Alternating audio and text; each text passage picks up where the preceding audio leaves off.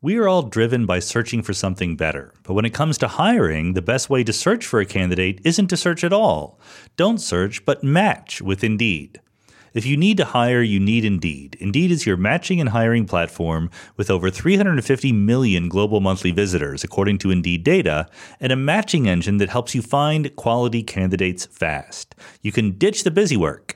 Use Indeed for scheduling, screening, and messaging so you can connect with candidates faster. And Indeed's matching engine is constantly learning from your preferences, so the more you use Indeed, the better it gets. Listeners of Mindscape will get a $75 sponsored job credit to get your jobs more visibility at Indeed.com/Mindscape. Just go to Indeed.com/Mindscape right now and support our show by saying you heard about Indeed on this podcast. That's Indeed.com/Mindscape. Terms and conditions apply. Need to hire? You need Indeed. For those who embrace the impossible, the Defender 110 is up for the adventure. This iconic vehicle has been redefined with thoroughly modern design. Featuring a reimagined exterior with compelling proportions and precise detailing, and an interior built with robust materials and integrity, the Defender 110 lets you go further and do more. Its durability has been tested to the extreme, while the cargo capacity means more room for your gear. Ready for a wide range of adventures, the Defender family features the two-door Defender 90, the Defender 110, and the Defender 130, which seats up to 8. Learn more at LandRoverUSA.com/Defender. If you travel for work, you know to pack two suits, business and swim. You know with your Delta SkyMiles Business Amex card, buying that plane ticket for a business trip can get you closer to medallion status. You know that a meeting in Montana means visiting almost every national park. Yellowstone? Check. Because you're the chief excursion officer. It's why you're a Delta SkyMiles Platinum Business American Express card member. If you travel, you know. Terms apply. Visit go.amex/youknowbusiness. Hello, everyone, and welcome to the Mindscape podcast. I'm your host, Sean Carroll. We talk about science a lot here at Mindscape. I don't think anyone could avoid getting that impression. But, you know, we talk about other things, too. I do try to let people in on the details, the real-world details of how science gets done. It's not always straightforward. It's a little bit less – it's different, let's say, than the press release model, right? Like the way that we learn about science is very often because some scientists have done something, and then if it's a discovery experimentally or like a really cool theory, they will have a press release, or there'll be newspaper or internet articles or whatever, or they'll write a book or have a podcast, etc.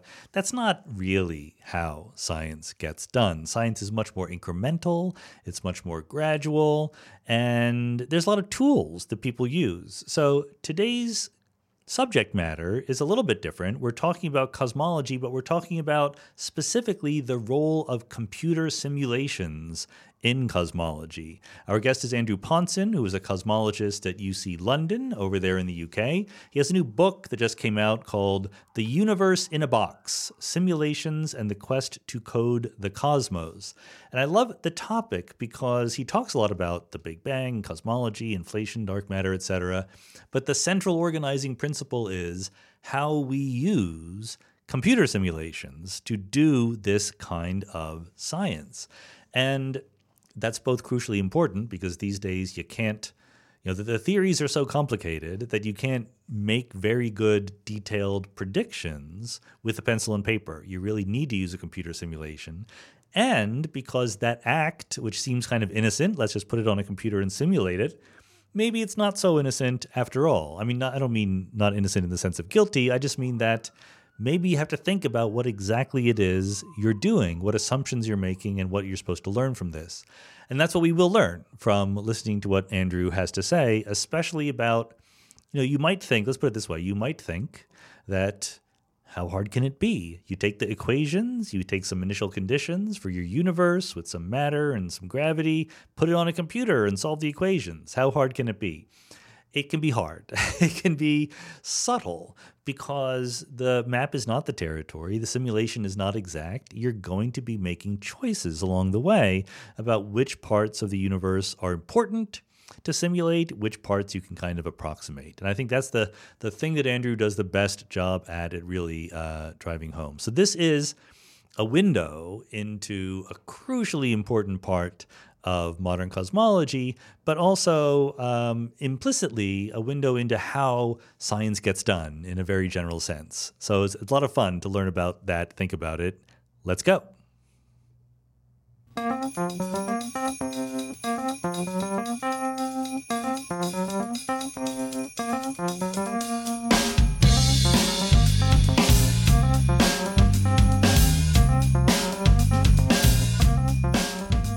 Andrew Pontzen, welcome to the Mindscape podcast. Thank you. It's great to be here. We're going to be talking about simulations, right? Putting things on the computer, putting ideas on the computer, and watching them go. I can't help but tell a funny story right away, because just as we're talking about this, there was a little Twitter kerfuffle because there was a story that came out that people had done a simulation of artificial intelligence on the battlefield. And they said the AI was trained to score points by killing people, and there was a human in the loop saying, don't kill that person, don't kill that person, kill this person. And in the simulation, the report said the AI realized that it would score more points by killing its operator so that it would never be told not to kill people anymore. Mm-hmm. It turns out that was completely not a simulation, at least not a simulation in the sense that we're talking about. It was basically these guys thought it up, which doesn't quite count. So that's an opening. So what counts as a simulation in this sense? Well, I think that's a great question, because the book interprets it quite broadly. I think at the heart of it, a simulation is trying to make a computer reproduce some kind of phenomenon. Now, the phenomenon might be in physics, so it might be the way that the universe evolves, the way that galaxies grow within it, the way that, say, black holes collide and make gravitational waves, or the way that exotic substances like dark matter and dark energy sculpt our universe. It might be all of those things, or it might be something really very different. So in the book, I'm arguing actually that we can think of things like artificial intelligence as simulations. Now, they're not literally simulations of the human brain. They're not kind of trying to reproduce the physiology of what's going on inside our brains. Apart from anything else, that's just way too complicated to fit on a computer right now. But they're taking kind of loose inspiration from the way that we know that brains do work. And they're taking that loose inspiration and trying to use it to reproduce something a bit like thought. Right. So I think that is a simulation. And I think one of the things that I really wanted to do with this book is say that when we do a physics simulation, you might imagine, well, that's a much more straightforward thing, right? We know the laws of physics in a way that we don't know the laws of thought. So you might imagine, okay, you just take the laws of physics, you write down Einstein's equations, you do some clever maths to fit them on a computer, and you hit go, and then you see what happens. But it's not like that at all. Because, I mean, in some ideal world, we might imagine we want to do that, but we just cannot, because the complexity of the universe, it's... The sheer size of the universe, its extent, but also its complexity in the sense of just the sheer number of elements that are interacting and the sheer range of different bits of physics that are therefore involved. It means that doesn't fit on a computer. You cannot fit the universe inside a computer. And therefore, even when we're doing physics simulations, there's a ton of approximations and kind of human creativity and leaps of the imagination that go into even fitting these things on a computer in the first place. So what is a simulation?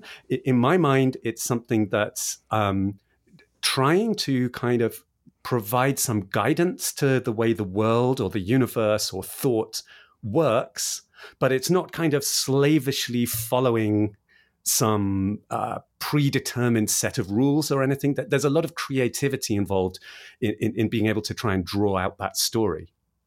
You did mention that it was on a computer as opposed to the guy who just thought something up and called that a simulation. But we have to relate to the non-astronomers in the audience the wonderful story of the early galactic dynamic simulation with light bulbs. Yes, absolutely. So it doesn't have to be on a computer. You're absolutely right. And I tried to kind of trace the origins of where did this idea of simulation come from? I mean, it dates all the way back, in fact, to Ada Lovelace, who, when looking at kind of, but before a computer was ever built, just thinking about the kind of operations a computer could do, she actually came up with the idea of a simulation and the idea that it could try, you know, starting to reproduce phenomena in the natural world. So it goes back at least that far, possibly, I mean, arguably even further than that, but at least that far. And you're right that there's this amazing story of people who tried to do simulations before computers were available. Including simulations of merging galaxies. So if you imagine that a galaxy is made up of hundreds of billions of stars, but sometimes two of those galaxies, each with their own hundreds of billions of stars, actually come together in our universe and smash together. And because of the gravity, they don't just kind of pass through each other. The gravity kind of glues them together all into one. So there was this eccentric astronomer who tried to reproduce this in a laboratory before computers were available using light bulbs. So the light bulbs kind of stood in for stars. He didn't have hundreds of billions of them, obviously. I mean, that would be impossible. So again, it's like a creative leap. Instead of having hundreds of billions of stars, I'll just have a few light bulbs. I think he had around 70 light bulbs or so. Each what light bulb, year are we talking? We are talking in, I think about the 1940s, okay, if I remember correctly. So not that far off the invention of the digital computer, but before it was available, certainly before it was widely available. And so inside this laboratory, you kind of black out all other sources of light, and you just have these shining light bulbs inside the laboratory. And then the kind of masterstroke here is to realize the strength of the light coming from each bulb can be used as a kind of proxy for gravitational attraction. So because the intensity of light from any light source, as you move away, it falls off. Like technically, we're talking about the inverse square law here. Yep. So it falls off in a very particular way. And it turns out that it falls off in exactly the same way as a gravitational field falls off. So if you measure the strength of the light coming from these shining bulbs, then that's like a proxy for the strength of the gravity. And then you can use that as a kind of shortcut to calculating gravitational forces. And that way kind of move the bulbs around in your laboratory, measuring the light all the time. And it's an absolutely amazing paper. That results from this, showing the merger of two galaxies using this technique. It's something that you could not calculate by hand. If you tried to calculate this by hand, you would literally do a lifetime of calculating to get to this answer. Did he learn anything from that experiment that was sort of an interesting discovery? Absolutely, yeah. I mean, I think it was unclear whether two galaxies would just kind of run past each other, or whether they would merge together if you kind of set them on some kind of realistic track, on some realistic collision course, and the way that they interact, the way that, for example, it kind of throws out these things that look like spiral arms. So often, if you look at galaxies, and especially if you look at an image of two merging galaxies, you'll find the kind of these big arms kind of thrown out. Where there's more light along certain directions than others. It showed how those spiral arms could be generated through this process. Now, there are many other ways that you can generate spiral arms as well, but it was an early kind of success from you can call it a simulation. Yeah, that is great. I love the story. It is absolutely ingenious, like you said. But okay, let's just hop to the present day. Okay, we've passed the light bulb stage. Nowadays, we're testing the Big Bang model and its scenario for galaxy formation and structure and things like that. So maybe, I know this is an old chestnut, but let's distinguish between the Big Bang model and the Big Bang, the event at the beginning of the universe. Right. I mean, I guess the The Big Bang model is the idea that our universe is expanding, for one thing. That is established beyond any reasonable doubt. That there is just no reasonable way you could argue that the universe isn't expanding. So let's deal with that first. And so it used to be hot, right? That's a big part of the Big Bang. Indeed. So if you extrapolate backwards in time, then by the laws of physics, because as you go backwards in time, everything is closer together in the same way that if you kind of squeeze air into a bicycle tire or something, you can feel things getting hot. And so if you imagine going backwards in time, the universe was not just denser, it was also hotter.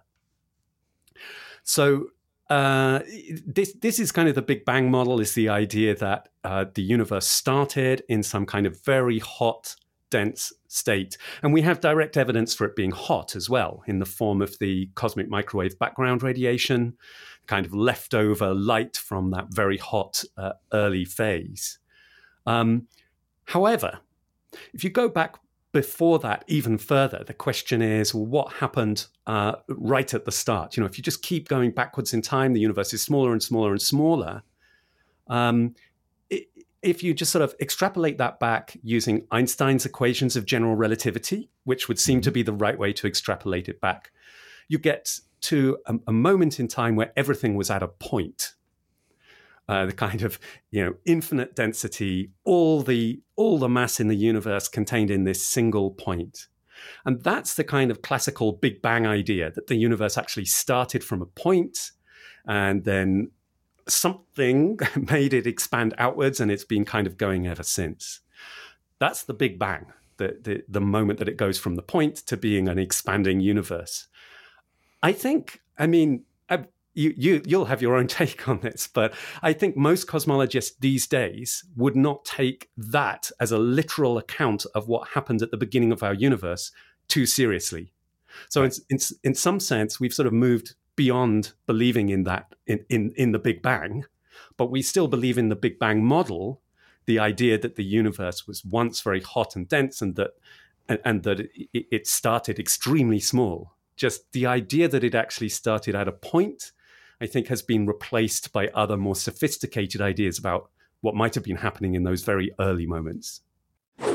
What if in 2024 you got a little bit better every day? When you're learning a new language with Babbel, that's exactly what's happening. And if Babbel can help you start speaking a new language in just 3 weeks, imagine what you could do in a full year. Babbel is the science-backed language learning app that actually works. Babbel's quick 10-minute lessons are handcrafted by over 200 language experts to help you start speaking a new language in as little as 3 weeks. What I like about Babbel is its practicality. It's about talking to real people, ordering food, asking directions. You will put it to use.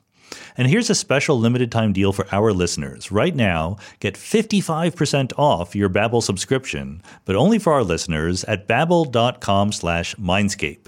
Get 55% off at babbel.com/Mindscape. That's spelled BABBEL.com/Mindscape. Rules and restrictions may apply. And we kind of don't need to know, because for the purposes that you're interested in, working within the Big Bang model, you want to understand how galaxies and stars and structure form, right? I mean, what's the basic picture there that we're testing? Yeah, so the key for us is to understand what is it that's built the familiar universe today. So if you look around you, if you look up into the night sky, what do you see? You see individual stars. If you're lucky, you live somewhere it's dark enough where you can see a kind of the milky band across the sky, which is the Milky Way. If you're really super lucky and you have a pair of binoculars or so on, and you know where to look, you can find things like the Andromeda Galaxy, other galaxies beyond our own, containing their own hundreds of billions of stars. So the universe today is kind of consisting of lots of individual stars, many of them, perhaps most of them, with their own planets, organized in a very particular way into these kind of islands that we call galaxies. Our own is the Milky Way. And then look out far beyond that and you find other galaxies. And if you look out way beyond that, and you kind of somehow get an eagle-eye view of the universe, so that you zoom out so far that even individual galaxies become dots. Then everything is organized into something that we call the cosmic web, where the galaxies themselves are not just scattered through space, they line up in some kind of vast, it almost looks like a cobweb-like structure. So what we're really asking when we do simulations is a couple of things. How did that come about? How do our own origins as a human species relate to that? Because there's a kind of surprising link between all of that vastness, mind-boggling vastness, and our own existence here down on rocky planet Earth. And then, you know, on top of that, I think we're trying to ask, how does the fundamental constituents of the universe affect what we end up seeing? So that's when we get onto things like the behavior of stars and black holes, and also onto exotic substances that we think have to be out there, things like dark matter and dark energy that we're not seeing directly, but that we think are responsible for sculpting all this. Now, to circle all the way back to where we started, you know, with how does the Big Bang relate to all of this? Well, if you want to run a simulation of anything, then you need to have what we call initial conditions. And, you know, I use the weather as a kind of jumping off point for exactly this reason, that I think, you know, you wouldn't expect anybody to be able to produce you a weather forecast unless they already know what the weather's doing today. You know, if there's a, if there's a storm coming in, then the fact that it's there, it's already there somewhere on planet Earth. You need to know that, and then you can use a simulation to figure out how it's going to move. Well, in cosmology, we're doing something very similar. We need some kind of starting point. How do we think the universe began, in order to work out, well, what happens next and what does it all mean? And so the Big Bang on its own is not a good enough starting point. We need something with more detail. We need something more sophisticated than that. And that takes you off into the realm of quantum mechanics, you know, what was really going on when the universe was that small, and cosmic inflation and exciting ideas like that. So those are kind of inputs into the whole simulation project. Well, I guess let's get into the details here a little bit. So I get the idea that we're starting with some initial conditions and then letting them go. For forming galaxies, do we really need to talk about quantum fluctuations and inflation, or can we just say, well, at, let's say, the moment of the cosmic microwave background being formed, right, when we see some actual fluctuations in the sky, that gives us enough information to start our initial conditions? Or do we need even more than that? Well, the thing about the cosmic microwave background is it gives us great evidence for the physical theory of something like cosmic inflation. But it doesn't directly tell you what the initial conditions for the universe should be. It's like a projection. So it's like a kind of we're seeing a frozen representation of what certain parts of the early universe were like, and it's frozen because at some point the photons can start moving on straight lines. So they're no longer, the universe is not hot enough to have all the electrons around that are scattering them and so on. So at some point, the light from the early universe can start traveling in straight lines. And after that moment, it just keeps traveling until it hits something, which, if we're lucky, you know, it might be one of our telescopes. And so we get to see this frozen moment in our universe's history. But it doesn't tell you all there is to know. To go from that to a kind of 3D representation of what do you think the early universe was really like takes quite a lot of physics. So you can't just jump from, oh, here's the picture of the cosmic microwave background. That's what our simulation should start from. You have to use some smart physics to be able to connect that up with a theory that gives you something much more concrete to start your simulation from.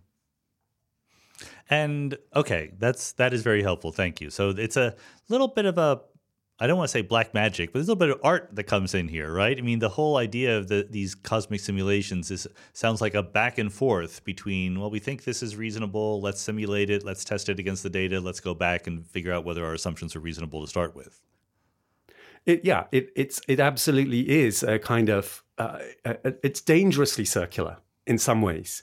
So I think, on the initial conditions, I don't find that so worrying, precisely because we have such great measurements of the cosmic microwave background.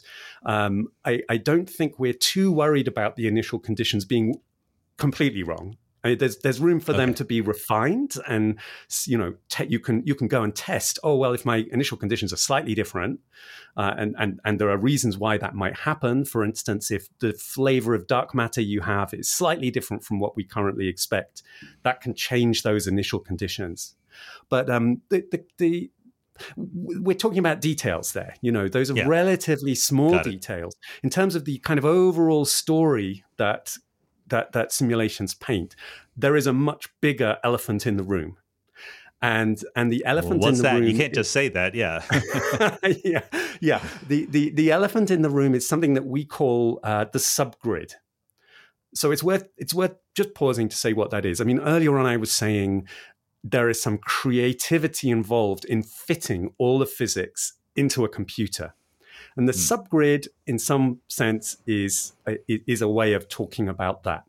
And it's called the subgrid because sometimes, one way you can do a simulation is to divide up the universe or whatever it is you're simulating into a series of cubes, like a 3D grid.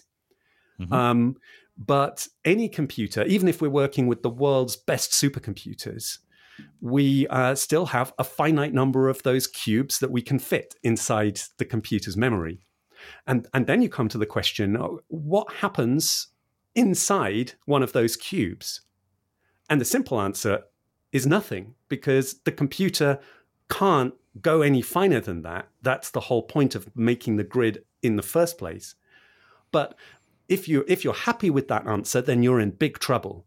So again, if you go back to the weather, it's kind of becomes more tangible. So if you imagine, you kind of look up and you look up on a hot, humid day, then you'll start to see kind of very small but big, tall but small in terms of the kind of overall landscape clouds. They're starting to form. They're actually forming through a process called convection. It happens on really quite small scales where there's a kind of updraft of hot, humid air coming up from the ground. It condenses into a cloud up at a large height, and then that air cools and starts to come back down again. So that's a process called convection, and it happens on super small scales, way smaller than any weather forecast can actually resolve in its grid. So that's an example of a subgrid process.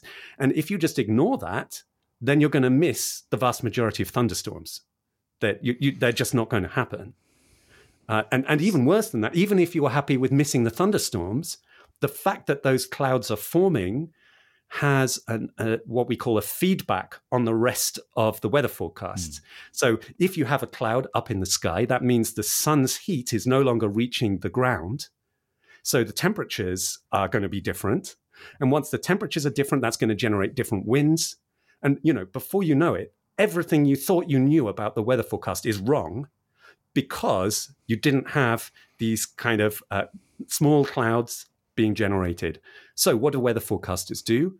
They add them by hand, basically. This is what we call the subgrid. They go in and they say, well, these things have to form, but we can't get them to form using the sort of laws of physics that we started with because they're too small relative to our grid. So we'll just add a rule. We'll make it up. We'll say if it's a hot, humid day, a certain fraction of our cubes, our grid cells, they're going to start to have clouds in them at a certain rate. And if you're a weather forecaster, okay, that's not too much of a trouble. You can write that down. You can write down a rate at which these clouds are going to form, and you can tune it. Like you have plenty of data at your disposal. You can just go and tweak the knobs until your weather forecasts start being good. You can even kind of calibrate it on old data. You can imagine, go back a week, would we have predicted today's weather better if we'd made some change to our subgrid? So if you're a weather forecaster, I think the idea of the subgrid is quite natural. As a cosmologist, we face similar problems. So a similar problem for us would be, say, the formation of an individual star. That's actually really hard to see on a cosmic scale. I mean, we've already mentioned, right, there's hundreds of billions of stars just in one galaxy, and then hundreds of billions of galaxies in the observable universe. So the idea that you would ever see an individual star form within a simulation, it's just not going to happen. There's no supercomputer on Earth that's powerful enough to do that. But if we ran all our simulations and they had no stars in them, then we'd be in trouble, right? I mean, we wouldn't be simulating the universe. So we have to go in and force the stars to form. And this is the tip of the iceberg, but it's the kind of thing we're talking about. This is the subgrid.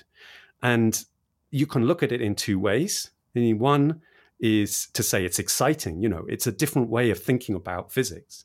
The other, which you kind of alluded to a moment ago, is to say this is dangerous, right? Because how do we get this right? Well, the answer is we make it up, we look at the real universe, and then we tweak things until our virtual universes start resembling the real universe. So, you know, in the final analysis, what are we really doing? And you'd guess I wouldn't be writing about this if I thought it was actually a pointless exercise. Sure. I don't think it is, but it's definitely complicated. It's not a straightforward, we type in some code and it reproduces the universe. No, absolutely not. There's some very subtle things going on there that you need to be really on top of if you want to interpret what people are saying about their simulations.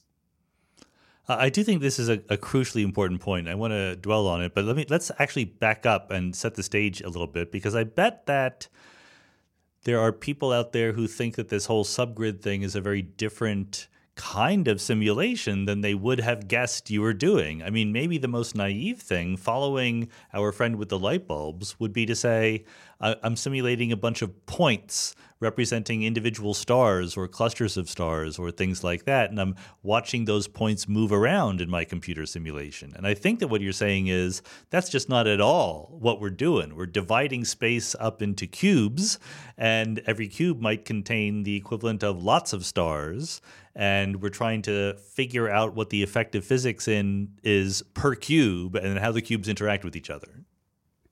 Yeah, I mean, we're doing something slightly in between, I suppose, those two extremes that you just described.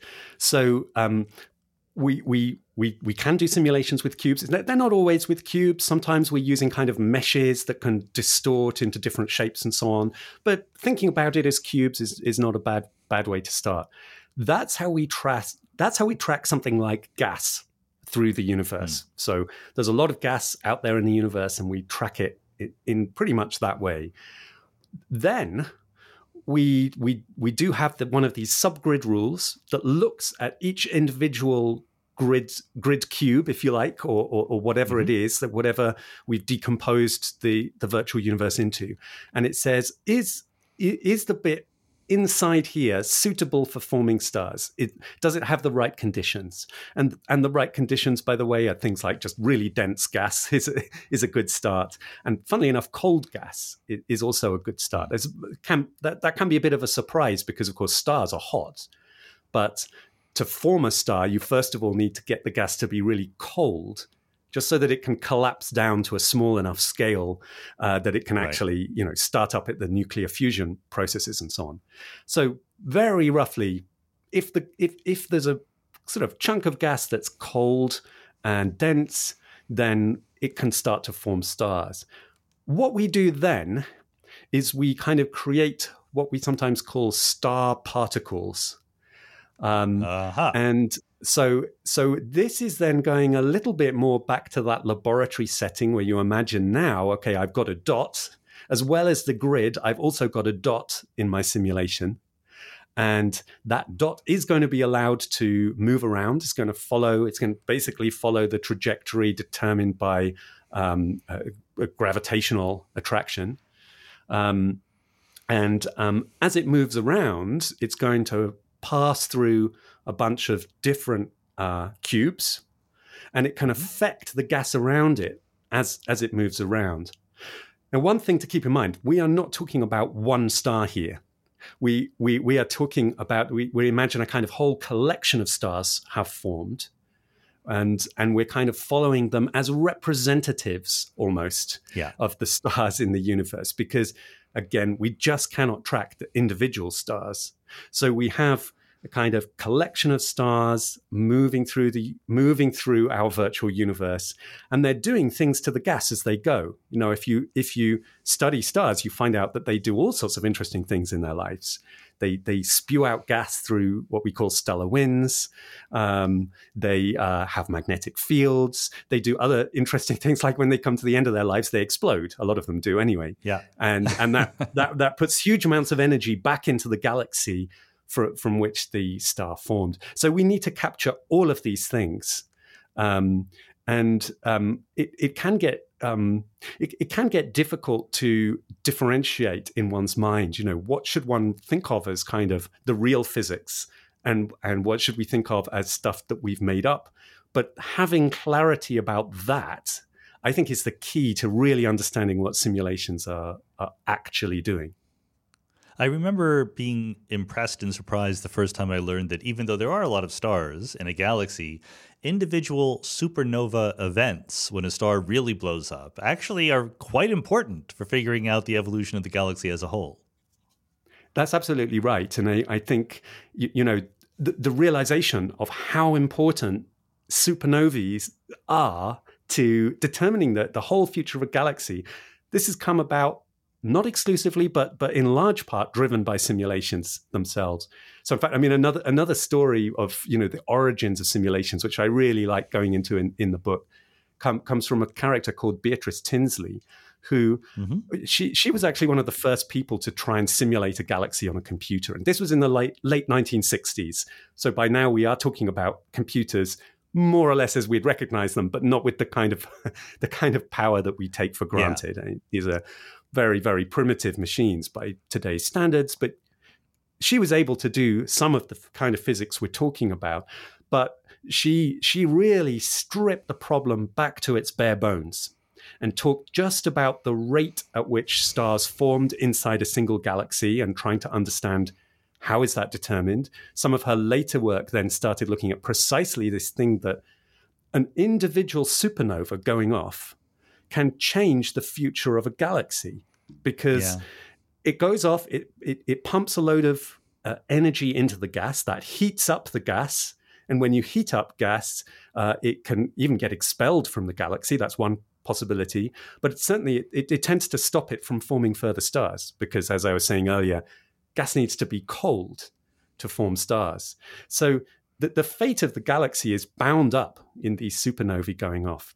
And when she realized this, actually it had a profound effect on all of cosmology, because it revealed that you can't think of galaxies as these kind of passive things that just sit there kind of being boring lights for the universe as a whole, which actually a lot of cosmologists thought about it that way. And one of the things that changed overnight almost was the idea that the universe as a whole was going to collapse in on itself. And at the end, we've spoken a bit about the beginning of the universe. There was this idea in the late 1960s that the whole universe would recollapse and you'd have something called the Big Crunch. Well, that came about from trying to map out how the universe was expanding today. It was using the galaxies to do that, as though they were just these kind of inanimate things that just sat there and didn't really have an internal life.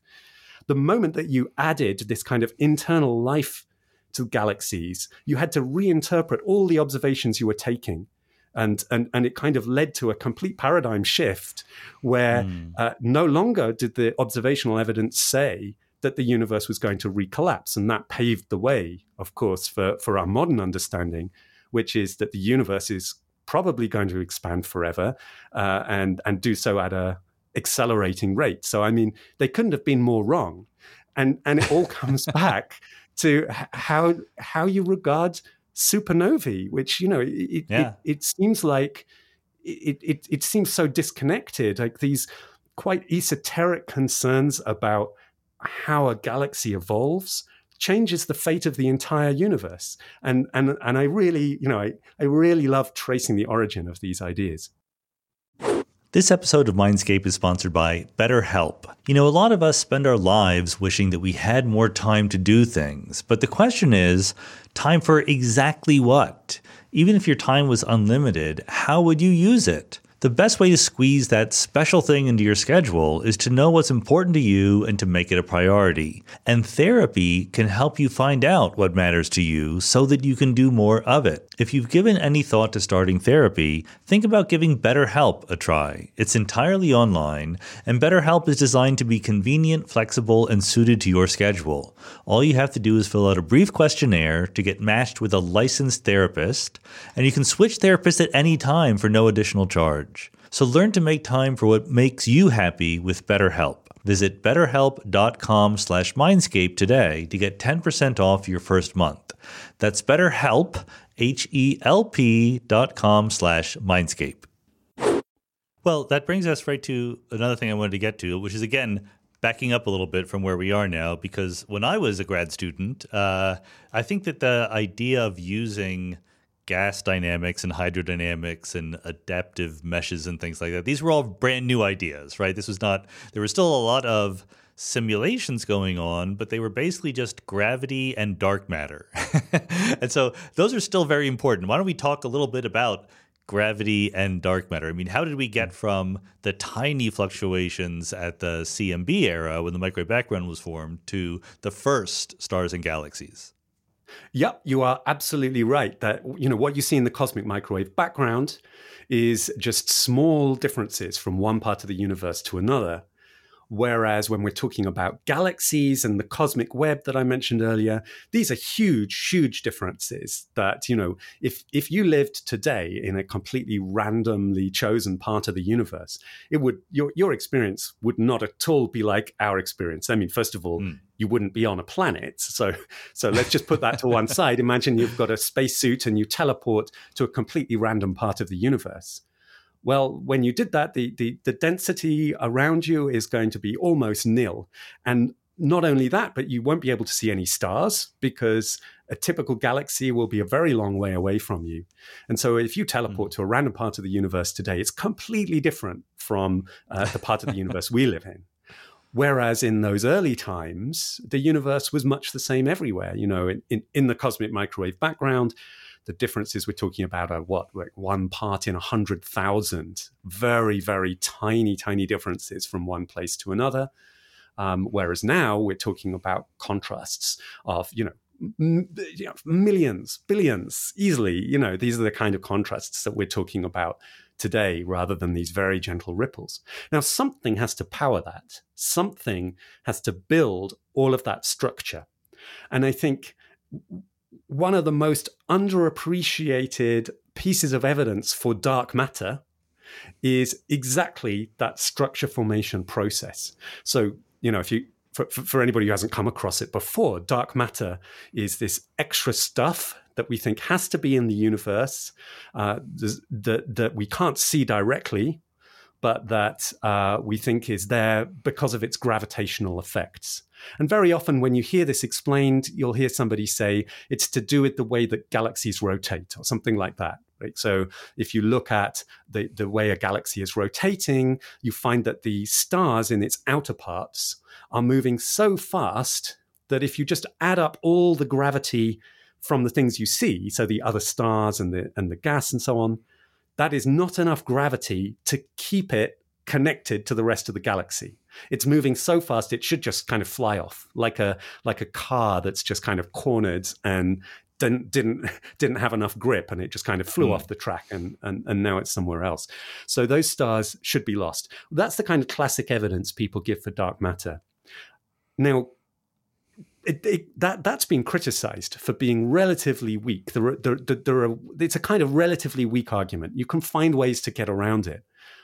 But I think, the really compelling evidence for dark matter is when you contrast something like the cosmic microwave background and the universe today, because something had to build all of these structures. And that takes a huge amount of force just to move everything far enough to build these kind of structures out of the early universe. And the only way you can really make sense of having that force available to you is if there is a huge amount of extra stuff. In other words, dark matter that is pulling gravitationally, but that otherwise is remarkably elusive, that we can't see it directly. We don't kind of feel it directly, even though it's kind of passing through us here on Earth. That line of evidence, to my mind, when you kind of put all of these things together, is the strongest line of evidence for dark matter actually being a real thing. But of course, what we want to do is compare that idea with something like modifying gravity, right? Do you and the people you hang out with doing these simulations take modified gravity seriously as an alternative to dark matter? Well, yeah, I mean, we do. However, we don't work on it ourselves. So most people working in simulations right now are working within the dark matter paradigm. And the reason for that is pretty straightforward. It's been a very predictive paradigm. So what I'm talking about this structure formation process is not something that was used to kind of as a kind of starting point, and then we go, oh, what do we need? And then we kind of make up dark matter. It wasn't that way around. So if you look at something like the cosmic microwave background, even the particular ripples you see in the cosmic microwave background, and then the way that those grow, all of those things are predictions from the dark matter paradigm. The dark matter paradigm really grew up in the 1980s, I guess. And during that time, a kind of combination of some theoretical calculations and some early simulations really started to make clear just how powerful it could be. But it started from the dark matter hypothesis, which had been invented. It was motivated by the kind of things like the spin of galaxies and so on. Mm-hmm. And then it came to the kind of predictions for the cosmic microwave background and predictions for what the structure of the universe looked like. So it is a remarkably predictive paradigm. And to me, that makes it a very attractive thing to work on. I think if you contrast that with modified gravity has not been predictive. It has tried to explain things. It's tried to say, well, instead of having extra material to generate that extra gravity, what if you just change the laws of gravity themselves? And, you know, certain observations it can explain pretty well in that way. But it has never made a prediction that has turned out to be accurate. And for that reason... it's just, to my mind, it's not an attractive thing to work on. And I think a lot of simulators feel the same way about it. It doesn't mean it's wrong, right? I'm always at pains to point this out. We are not saying dark matter is right and modified gravity is wrong. We're saying we have finite resources, we have finite time, we need to choose what to work on. This seems like a better line of inquiry. Until we actually find dark matter in the lab, we can't be sure we're right. But it just seems more promising. Such a responsible scientific attitude that you have. I don't know if you're going to get very far in this world like that, not in the public relations world. But good. I mean, I'm 100% on your side about this. But let me just play one little bit of devil's advocate here. If we had an advocate of modified Newtonian dynamics, right? Milgrom or one of his, the people who think that he's on the right track, I think what they would say is, sure, we don't have a full theory, we don't make all the predictions, but what we do have is an explanation for the particular features and the phenomenology of galaxies, you know, where the dark matter is in galaxies, how the rotation curves look, you know, the implied amount of mass that you get, et cetera. So does the dark matter traditional paradigm, is it able to explain those features yet? Or is that just something where we say, well, someday it will be, but we're not quite there yet? Yeah, so I think let me answer in two parts. So I think they would make exactly that point. However, if you look at the way that the observations are treated by the modified gravity community, and now perhaps I'm getting into more controversial territory, but I mean, I think the risk is that they tend to focus on particular observations rather than try to explain the kind of full gamut of observations that we actually have available to us. Now, that's a dangerous game to play. Now, arguably, you have to play that game sometimes because you have to focus your work in just the same way that I was talking about a moment ago. But I think that there are many observations that modified gravity really struggles with, as well as some observations that it makes some sense of. And that's true even in the galaxies world, right? So even if you accept that you're going to focus on galaxies, even then, there are a ton of observations which modified gravity really struggles to explain.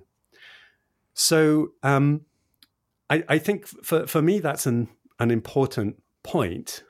As to, does dark matter explain the same set of things that modified gravity can explain? I mean, to a first order approximation, yes, it does. So it certainly explains, for example, the overall kind of shape of galaxy rotation curves. For instance, this is a big thing. You know, you measure how quickly is a galaxy rotating as a function of radius. Dark matter does a good job of explaining that. However, there is a criticism that in dark matter, this is a kind of emergent phenomenon. The particular way a galaxy rotates is something that emerges from the underlying theory, rather than something that you predict directly from the theory itself. You need to run simulations to be able to make that prediction, really, with cold dark matter. So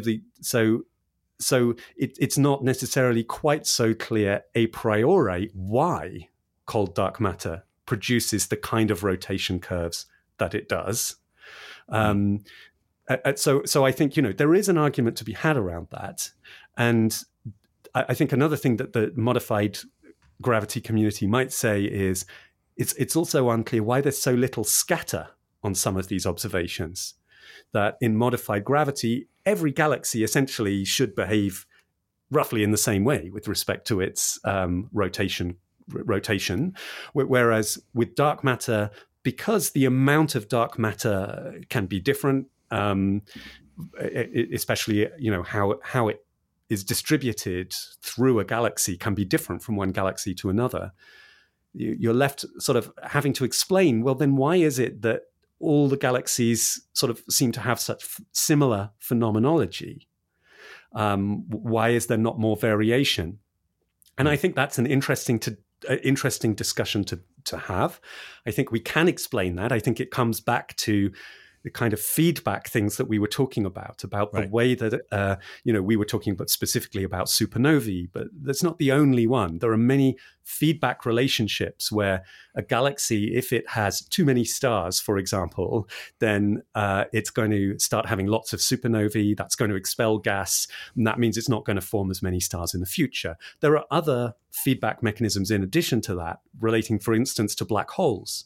We know that there are supermassive black holes at the center of most, perhaps all galaxies, and they also have a feedback relationship with the galaxy and the dark matter around them. So I think the answer probably lies in those feedback relationships. But I think it would be a fair criticism to say that's not fully understood at this point in time. But I would just go back to saying, you know, that is within the context of a theory that has been incredibly predictive on a huge range of scales, ranging from the entire universe down to tiny little what we call dwarf galaxies. So to my mind, it's an interesting question, but it's not the kind of thing that convinces me to go and work on modified gravity. If you travel, you know how to pull off a perfect getaway. You know, after you enroll with your Delta SkyMiles Platinum American Express card, you get up to $10 back monthly on U.S. rideshare purchases with select providers, like a car to the airport. You know which remote retreats have the best herbal baths, and where the Wi-Fi password is rarely used, because you're the escape artist. It's why you're a Delta SkyMiles Platinum American Express card member. If you travel, you know. Terms apply. Purchases must be on card. Visit go.mx/you know. It's an audio podcast, so the audience doesn't know, but I've been nodding along for everything you've been saying here. I think that this is very much on the right track. But I should bring up the other worry that has peeked into our consciousness about the whole hot Big Bang, gravitational instability leading to galaxies story, which is observations from the James Webb Space Telescope. This is, I'm contractually obligated to say this because my office at Johns Hopkins is across the street from the Space Telescope Science Institute. So if I can bring up JWST, I have to do it. And it's a powerful new telescope that has apparently found very early galaxies, galaxies that are far away and therefore early in the history of the universe, that are very massive, that we would have thought would have taken longer time to assemble. So is this considered a challenge? Is this something that you can account for? Or is this something where you think those observations are probably a little sloppy because it's the early days and hopefully they will go away? Well, I mean, yeah, this is something we could talk about for a whole hour, I think, because this is, you know, really exciting, cutting edge stuff. And I think the answer in brief is a combination of all the things you just mentioned, right? So first thing to say is JWST has just kind of been performing beyond people's wildest dreams, right? I mean, it's such a fantastic new telescope, bringing the cosmos into our own homes, right? The pictures that we're getting to see from it, and reaching out much further to see the story of galaxy formation much further than has been possible in the past. So the first thing I wanted to say in response to that is just how exciting it is to be living through this time where the first observations come from JWST. But let's just rewind for a moment. Let's imagine the Hubble Space Telescope launch. Now, I was young when the Hubble Space Telescope launched. I just about remember the excitement around it. I would have been at school. I remember it being on the news because it had the faulty optics, which then got fixed by an astronaut spacewalk, and then it started taking just fantastic pictures. So this would have been, what, 93, 94, it's that kind of era. Yeah. And, you know, one of the early pictures it took was something called the Hubble Deep Field. So the plan here was to point Hubble for, I think, around a week or so at a patch of the sky that was not known to contain anything, just nothing of any interest. It sounds a little crazy, but the idea was build up sensitivity by pointing this incredible new telescope at just one patch of the sky for that kind of very extended period and see what's there. And what was, you know, after that had taken place and it was beamed back and people recreated the picture, we got a kind of iconic picture of a kind of empty space with a whole series of dots and swirls in it, and basically everything that you see in that picture, and you can easily go and see it today, right? You just Google this thing, is everything that you see is a galaxy that's far, far away.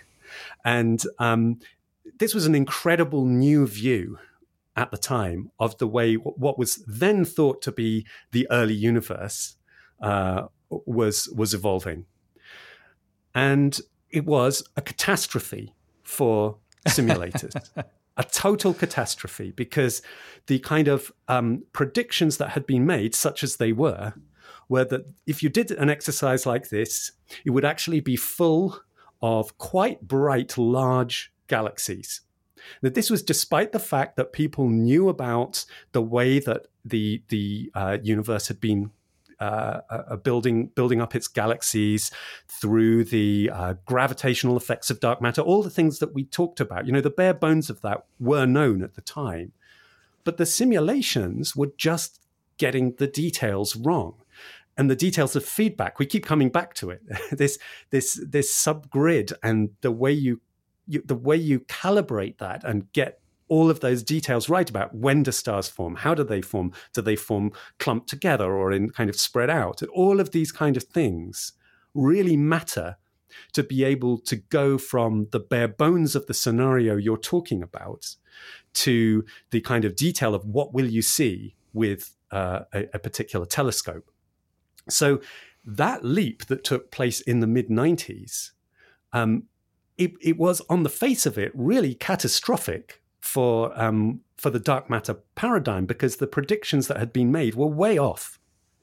But very quickly, people realized what that was telling them. It was telling them that they hadn't been treating the way that stars form correctly. This needed to be revisited, and a lot was learned through that process. And I suspect what we're seeing with James Webb is a very similar process beginning, where it's going to tell us stuff. We are going to learn new stuff about the way galaxies form, but it's very premature to jump to any kind of headline that says this puts the overall story in jeopardy. Got it. It doesn't. It throws up interesting challenges, but as things stand, it doesn't put the overall story in jeopardy. And probably some combination of improving the simulations and refining the way we treat this data from telescopes, getting better data from JWST, and in particular getting more spectra. That's where the light from these galaxies is broken down into its different component colors. So all of these things, I think, are going to get to a much more measured consensus at some point. Now, if the challenges seem insurmountable in a couple of years from now, then we might be having a very different discussion. But when you have a new technology like this, it just takes time to integrate what it's showing us.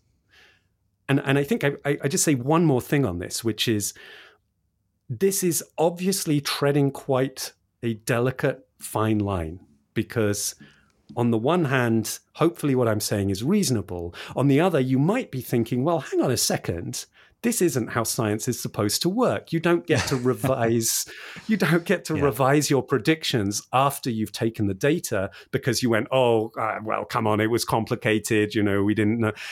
So I think we have to be very aware of treading that fine line. There's no getting away from it, though. The universe is a complicated, messy place that we cannot fit inside computers. The way to test our understanding is not by building a telescope like JWST that takes us into totally new realms. That pushes forwards our understanding to a new level, and so it's incredibly important. But the way to test our understanding is rather more subtle, and it involves kind of finding, okay, if we're predicting something about how galaxies form, can we find a kind of corollary, a more direct corollary of that we can go and test? This is the kind of thing that we try to do, so for example, we think something like our Milky Way galaxy was built out of lots of tiny little chunks that would individually have been very, very dim, but they have to be out there. And so if we look back into the distant universe, we can start looking for those little chunks of galaxies, things like that, which are kind of direct corollaries from the picture that we're painting, can be used as tests. Something like this kind of major step into a whole different epoch of the universe's history is much harder to use as a test. And I think you have to expect there will be some tweaking to what we're doing. And let's see where we are, like I say, in a couple of years. Okay, so is it fair to say the short version is these are important results that we should pay close attention to and be open-minded and willing to change our views if necessary. But right now, no reason to really worry about the overall validity of the Big Bang model. Correct, yeah. Right now, there's nothing that would really throw that into doubt. I think, though, there could be, if some of these things persist and we persist in not being able to explain how such big things came about and so on. So, I mean, it's not that there cannot be anything that would make us start doubting the picture that we're painting. But right now, we're just not there yet. I found a great article online about this issue of the early galaxies by Ivo Loeb. I don't know if I'm pronouncing his name correctly, but he's an astronomer. And his way of putting it is that, the most natural way of thinking about this is it's not necessarily something that these massive galaxies at early times exist but are rare, that what we're missing here is not a major feature of our picture of galaxy formation, but that there's a fast track for the 1%, that if you're really in the right place at the right time, you can make a more massive galaxy than we would have expected. That's absolutely right. I mean, that could be part of the story. So that then starts to come down to, you know, what data is available so far from something like JWST. And of course, inevitably, because it's only been up for a short while, it just doesn't have a kind of representative survey of what the universe really looked like at these early times. So that will also come, and that could play a part in explaining what's going on here. I mean, it's super interesting because it could also connect to the origins of supermassive black holes. So this is the very massive black holes that we find at the center of modern galaxies. I think one of the big question marks for galaxy formation as a field is, where did those supermassive black holes actually come from? Because it's actually very hard to figure out, how do you grow black holes quickly enough? If you imagine just creating what we would call a small stellar mass black hole. So, I mean, this is something that would be a few times the mass of our sun. So it's huge, but small by comparison to these supermassive black holes that are millions or even billions of times the mass of our sun. So how do you get from one to the other? How do you start from small black holes and get these absolutely huge, million or billions of times larger black holes by the present day? I mean, we have ideas, but that's a very hard thing to do. And it may be that all of these stories are kind of bound up together in some way, which is going to make the next, 10, 15 years very exciting, because we have, new gravitational wave facilities on the horizon, on that kind of timescale. So we'll not only be able to see what's happening to galaxies at very early times in our universe, we'll in some sense also be able to feel what's happening to galaxies at very early times in our universe with these very sensitive gravitational wave detectors that will be able to feel the gravitational waves coming from the early population of black holes. So I think the long term for all of these questions is going to be one of piecing together evidence from many different lines and seeing how we can get it to hang together, rather than any single piece of evidence being definitive. And I think that maybe there's a question lingering in people's minds here, like, why is it a question how the black holes form? Aren't you simulating what happens? Shouldn't you see them form? And I take it that this goes back to that subgrid problem. It goes exactly back to the subgrid problem. So if you imagine, where does a black hole come from? Well, what we call a stellar mass black hole is formed at the end of a life of a star. So if we can't actually be sure about how stars form, then we can't actually be sure about how black holes form. And it gets even worse than that, actually, with black holes, because black holes, the famous thing about them is anything that falls into a black hole stays in a black hole. Okay, well, Hawking radiation and so on, but that's a much longer term thing when you start talking about Hawking radiation. So, the main thing about a black hole on the kind of typical timescales we're talking about is anything that goes in stays in. And that means that a black hole can grow. So it's not just that you form a black hole and it stays that size. It actually grows over time by kind of eating its surroundings. And yet again, we're talking about the subgrid, because you can't actually see an individual black hole and its surroundings. You have to make some informed speculations about how fast could it eat gas from the big cube that it's sitting inside. And not only that, but then that generates energy, that process of eating the gas. What happens to that energy? How does that interact with the gas that might otherwise have been eaten? I mean, maybe the energy from eating one bit of gas can blow away other gas. I mean, it becomes extraordinarily complicated. And all of this has to be handled in some sensible way. But yeah, you can't sort of just zoom in to a simulation and just see this happening. I guess I would be remiss in the modern era if I didn't ask whether there was room here for AI and deep learning models to help us with some of these questions. I mean, people are definitely looking down those lines. The exact way that we use deep learning and AI in astronomy and cosmology is evolving incredibly fast right now. And I think, you know, one thing you can imagine doing is you can run a very detailed simulation of how does a black hole eat some gas. Now, if you want to run that detailed simulation using all of the physics that you think is relevant, then you can't simulate the rest of the universe, right? That's at the heart of the problem. But if you want to, you can take, you know, your computer time and use it to do that. Now, so a possible thing you could do is subject a black hole to lots of different conditions, and then get a deep learning model or something like that to try and predict based on, you know, can be trained on those detailed simulations you run, and then you can try and use that to predict what a black hole does. I mean, in some sense, you know, it's not that different from what we're doing already. That what would the machine learning learn? Well, it would learn some kind of set of approximations to what a black hole is supposed to do. That's what we're trying to do as humans, and then we're coding those into our subgrid. So it's a way that you can perhaps kind of digest more information and bring that into the simulation.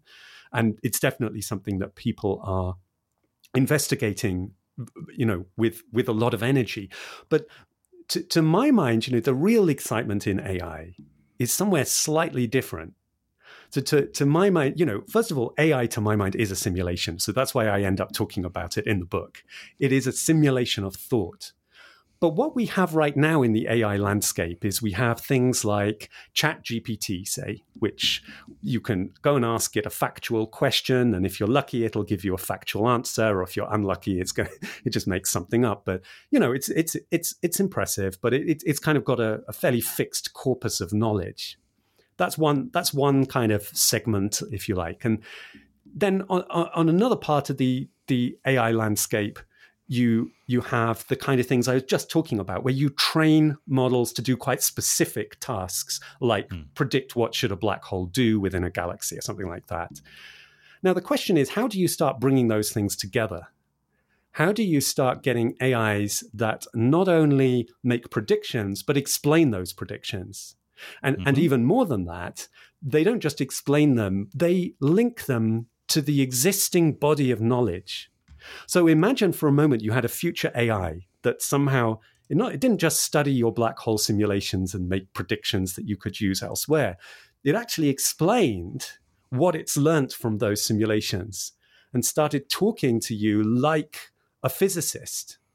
Well, now you'd be somewhere very interesting, possibly somewhere frightening. I mean, maybe we're going to be going to be putting ourselves out of a job. But I think, you know, you can go towards that goal right now. You can start making steps towards that goal, and I think that's an incredibly exciting area to be working in. And we're trying to do that with respect to, you know, the overall formation of structure in the universe, because right now, you know, our explanations for how structures form in the universe tend to consist of saying, well, you have the laws of gravity and you have dark matter, and then you program them into a computer and you hit go, and here's what you get. And if you could start building on that and actually creating explanations for why, I mean, to go all the way back to your question about, you know, why does regularity emerge in galaxies that makes it look like modified gravity? Could we start using AIs to help shed light in that area? I mean, I think maybe we could, but it's difficult because it's having to bring together these rather different takes on AI into a kind of common framework. I'm remembering now, only just now that we're having this conversation, that I was invited to give a talk at an APS meeting back in 2006, so ancient history now, on the future of theoretical cosmology.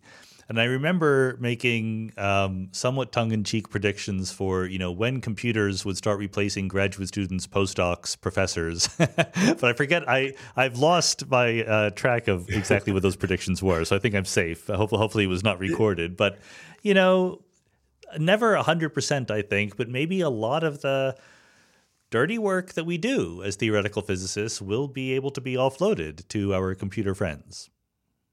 I think that's possible, and I think, you know, we have to tread with care here. I mean, it's clear that we are entering dangerous territory with AI as a whole. And it throws up a bunch of ethical and practical dilemmas that we have to look at very carefully as we do this. You know, even as physicists, it's not like we are trying to develop models that are going to completely change the world, but we are contributing to that overall landscape of AI. And so I think we do have to take a kind of responsible attitude towards this. But yes, I think that there is a role to be played. You know, it would be crazy to try and shut ourselves off from this. There is a role to be played where it can augment rather than replace what we're doing. And the more we can get it to actually link what it's doing to a broader landscape of knowledge, I think the more powerful it's going to become in those regards. So I'm kind of excited. I guess like everybody, I'm a little scared too. But yeah. I do think there are exciting times ahead, and I'm kind of an optimist. I feel like we can do this, and we can do it in a way that doesn't contribute to the downfall of civilization. That would be good. I think that all things equal, that would be good. Anyway, I mean, maybe the place to wrap up is some very big picture philosophical questions about what's going on here. When we talk about simulations, I remember having arguments in graduate school about this. Do you count simulations as part of theory or part of experiment? Right. Well, I mean, I'm on the fence. I think if you look at an individual simulation, you can often locate it in that spectrum. But I think what's so interesting about simulations, in a sense, is that they definitely span that divide. So I can give you like a couple of extreme examples, I suppose. So let's imagine that you are you're working at the Large Hadron Collider, let's say. And you are trying to interpret the data that you're seeing from the Large Hadron Collider. Let's go back in time and imagine we're trying to pick out the Higgs boson at the Large Hadron Collider. Mm-hmm. Now, there's a big problem with doing that, which is just that the Large Hadron Collider does not have a Higgs boson detector, right? You don't have a detector that actually detects the Higgs boson directly. That cannot be built. What you actually detect at the Large Hadron Collider is a bunch of remnants of a Higgs boson after the Higgs boson has kind of come into existence momentarily and then decayed into a bunch of other particles. Those are the things that you actually detect. So you need simulations, actually, to figure out what do we expect to see. If the Higgs boson is there, what do you expect to see in your detectors? It's not a straightforward thing. So those simulations exist. They're run. They are a big part of some people's lives, running these kind of simulations. So what is that? Well, I personally think that is it's not an experiment, right? The simulation itself is not an experiment. It's being used to interpret an experiment, and. So it's a calculation, I guess. You know, it's a calculation of what happens under these circumstances. It's not really. I wouldn't really call it theory because it's not uncovering anything that we fundamentally didn't know before. So to me, therefore, that's not really theory. It's not really experiment. It's more like a calculation. So some simulations are like that. They're calculations. There's nothing wrong with doing calculations, right? That's at the heart of what we do as physicists. I think it's theory. I think it's just 100% theory. I mean, doing calculations is theory. Yeah, I think experiment is collecting data about the physical world. Okay. Of course, when you look at your computer screen, you're collecting data about the physical world in some very thin sense. Like there's a screen in front of me, but I think that we should think of. I don't care that much if people want to disagree with this, but I think that simulations are just tools for being better theorists, for making predictions on the basis of our theories. Okay, so let me try arguing back against that. So I think, you know, okay, that's arguable for the case of the Higgs boson we just discussed. Do you call it a calculation? Do you call it theory? Okay, well, it's potato. It's kind of semantics, right? Yeah. However, I think there is an argument to be made that in certain circumstances, not the one I just described, but in some circumstances, they're experiments. Simulations are experiments. And I guess this is arguing pretty directly against what you just said. But imagine that you haven't discovered the laws of thermodynamics yet, okay?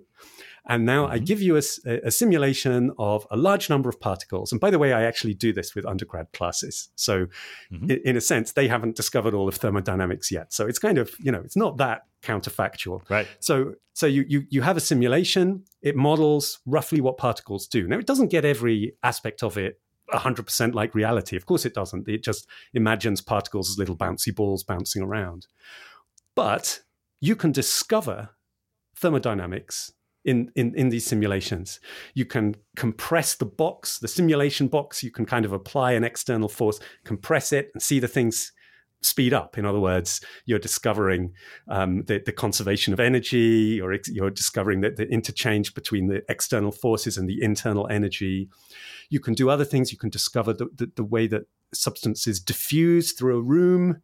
You can discover Brownian motion. You can discover all sorts of things inside a simulation.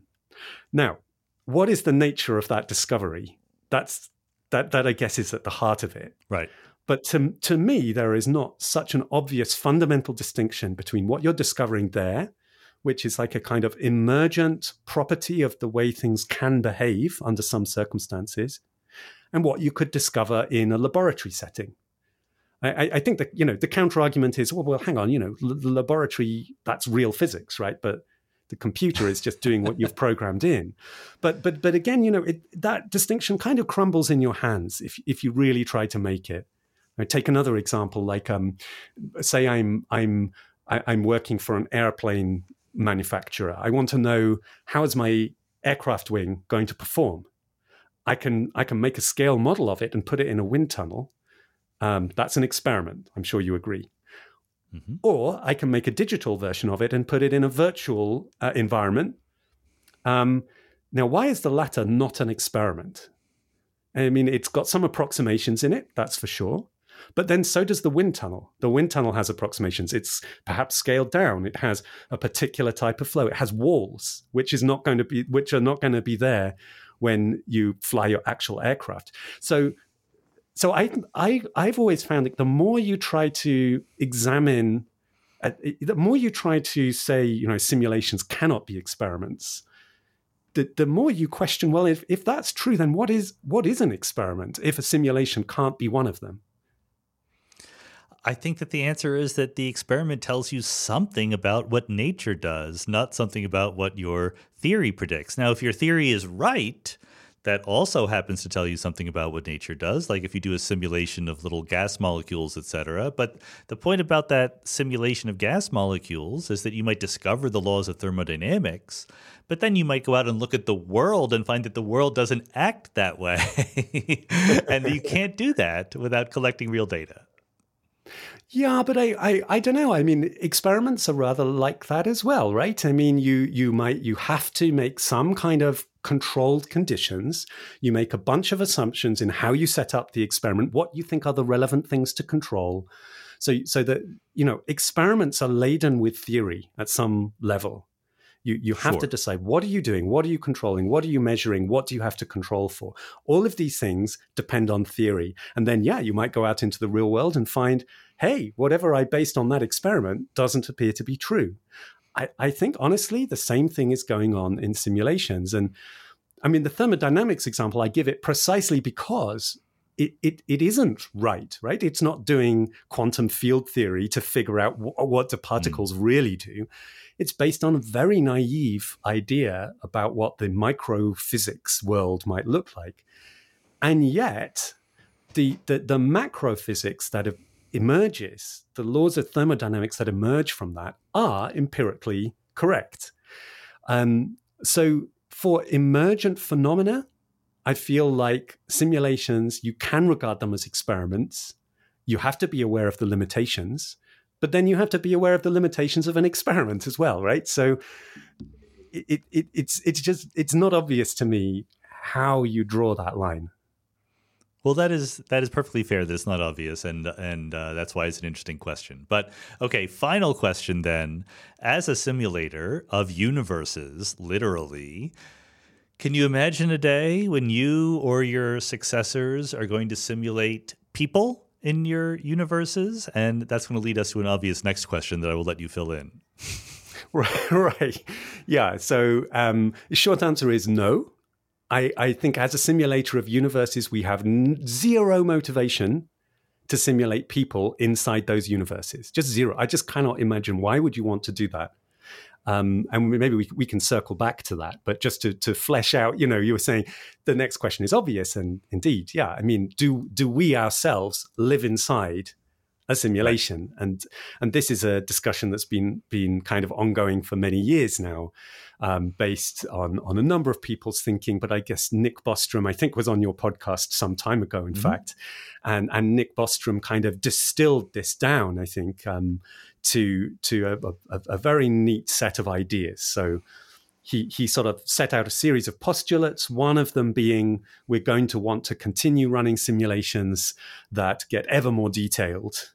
And sort of if you follow these postulates, there is a logical conclusion that we ourselves quite possibly live inside a simulated universe.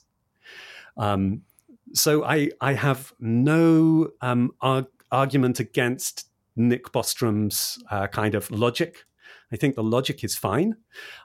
However, I think where this falls over is, first of all, in assuming, well, Nick Bostrom doesn't assume, but some people, when they're describing it, do assume that we are going to want to make ever more and more detailed simulations. So I think that assumption is probably incorrect, as I was just saying. So I think, you know, once that assumption is swept away, then we no longer have the simulation hypothesis looking as strong. I think there's also a second, you know, there's a second sort of practical layer to this, that if you wanted to simulate the universe perfectly, then you can count the number of bits or more technically qubits that's required to do that. It's a stupendously large number. It's something like 10 to the 124, I think. That's what's required to simulate the whole universe. And how can you do that? Well, it turns out that you would need to use the whole universe to build your computer. Because if the whole universe takes 10 to the 124 qubits to describe, then that's what that you need to use all of those qubits to describe a universe. So it becomes circular, right? I mean, you can't do a perfect simulation of the universe from within the universe itself. So then you can say, well, maybe the simulation doesn't have to be perfect and so on, and that leads you down various routes, and you can start arguing about what are we really imagining these future simulators are doing. You know, why are they making this simulation that seems to be so incredibly detailed and stands up to all of these tests, but where in reality it's a sort of hoax of some sort? And that's where you end up with the simulation hypothesis. It's basically conspiracy theory territory, and so it's deeply uncomfortable for that reason. But I think it obviously, just because something's uncomfortable doesn't mean it's wrong. But I think, to my mind, the way out of this is to recognize it's not at all obvious that you want to carry on running simulations and ever more detailed simulations. But at least for a little while, you're going to keep wanting to run more detailed simulations than you have right now. Absolutely, yeah. For a while, you want to add layers of detail. But there's another interesting, you know, angle on this, which is, as you add more detail, the simulation gets more powerful in certain ways, but in other ways it gets less powerful. There's a kind of paradox in the heart of this, which is that one of the ways we really learn from simulations is to do counterfactual things. So an example would be, let's simulate the universe, but let's stop all the black holes from forming or growing, and let's see what happens. And we can do that exercise, and the answer is you get galaxies that look completely wrong. So it reveals a really deep interplay between the lives of galaxies and the lives of black holes, which is really exciting and yeah. connects to the things we were talking about with JWST and future gravitational wave observatories and so on. That ability to go in and just switch something off is tied to the fact, the very fact that our simulations are so crude. You know, if the simulation just did everything all by itself, then there wouldn't be a switch in our code where we could just switch black holes off, because they are an inevitable consequence of general relativity. So you wouldn't be able to do that. And so this is an example of what I mean when I say there's a paradox where as you make simulations more powerful, in some sense, they become less powerful at the same time. And that's why I don't personally think you just want to go on adding more and more and more and more detail to simulations. They will get more sophisticated over time. But I think there is some point at which you go, you know what? We're going to do better simulations and cleverer simulations, but they're not going to just have more and more layers of detail. Okay, that's actually a very interesting point. But I'm looking forward to what happens next with even better simulations and comparing them with even better data. So Andrew Pontzen, thanks so much for being on the Mindscape podcast. Thank you.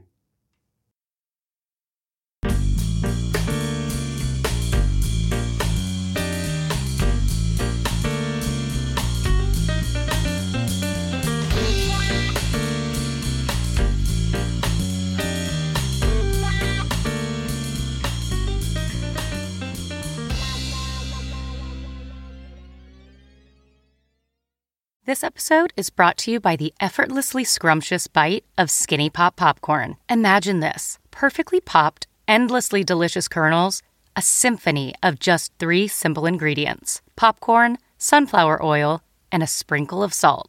No compromise, just pure snacking freedom. And hey, if you're up for a twist, dive into flavors like zesty white cheddar to sweet and salty kettle. Every bite's a delight, light and oh so tasty. Shop Skinny Pop now.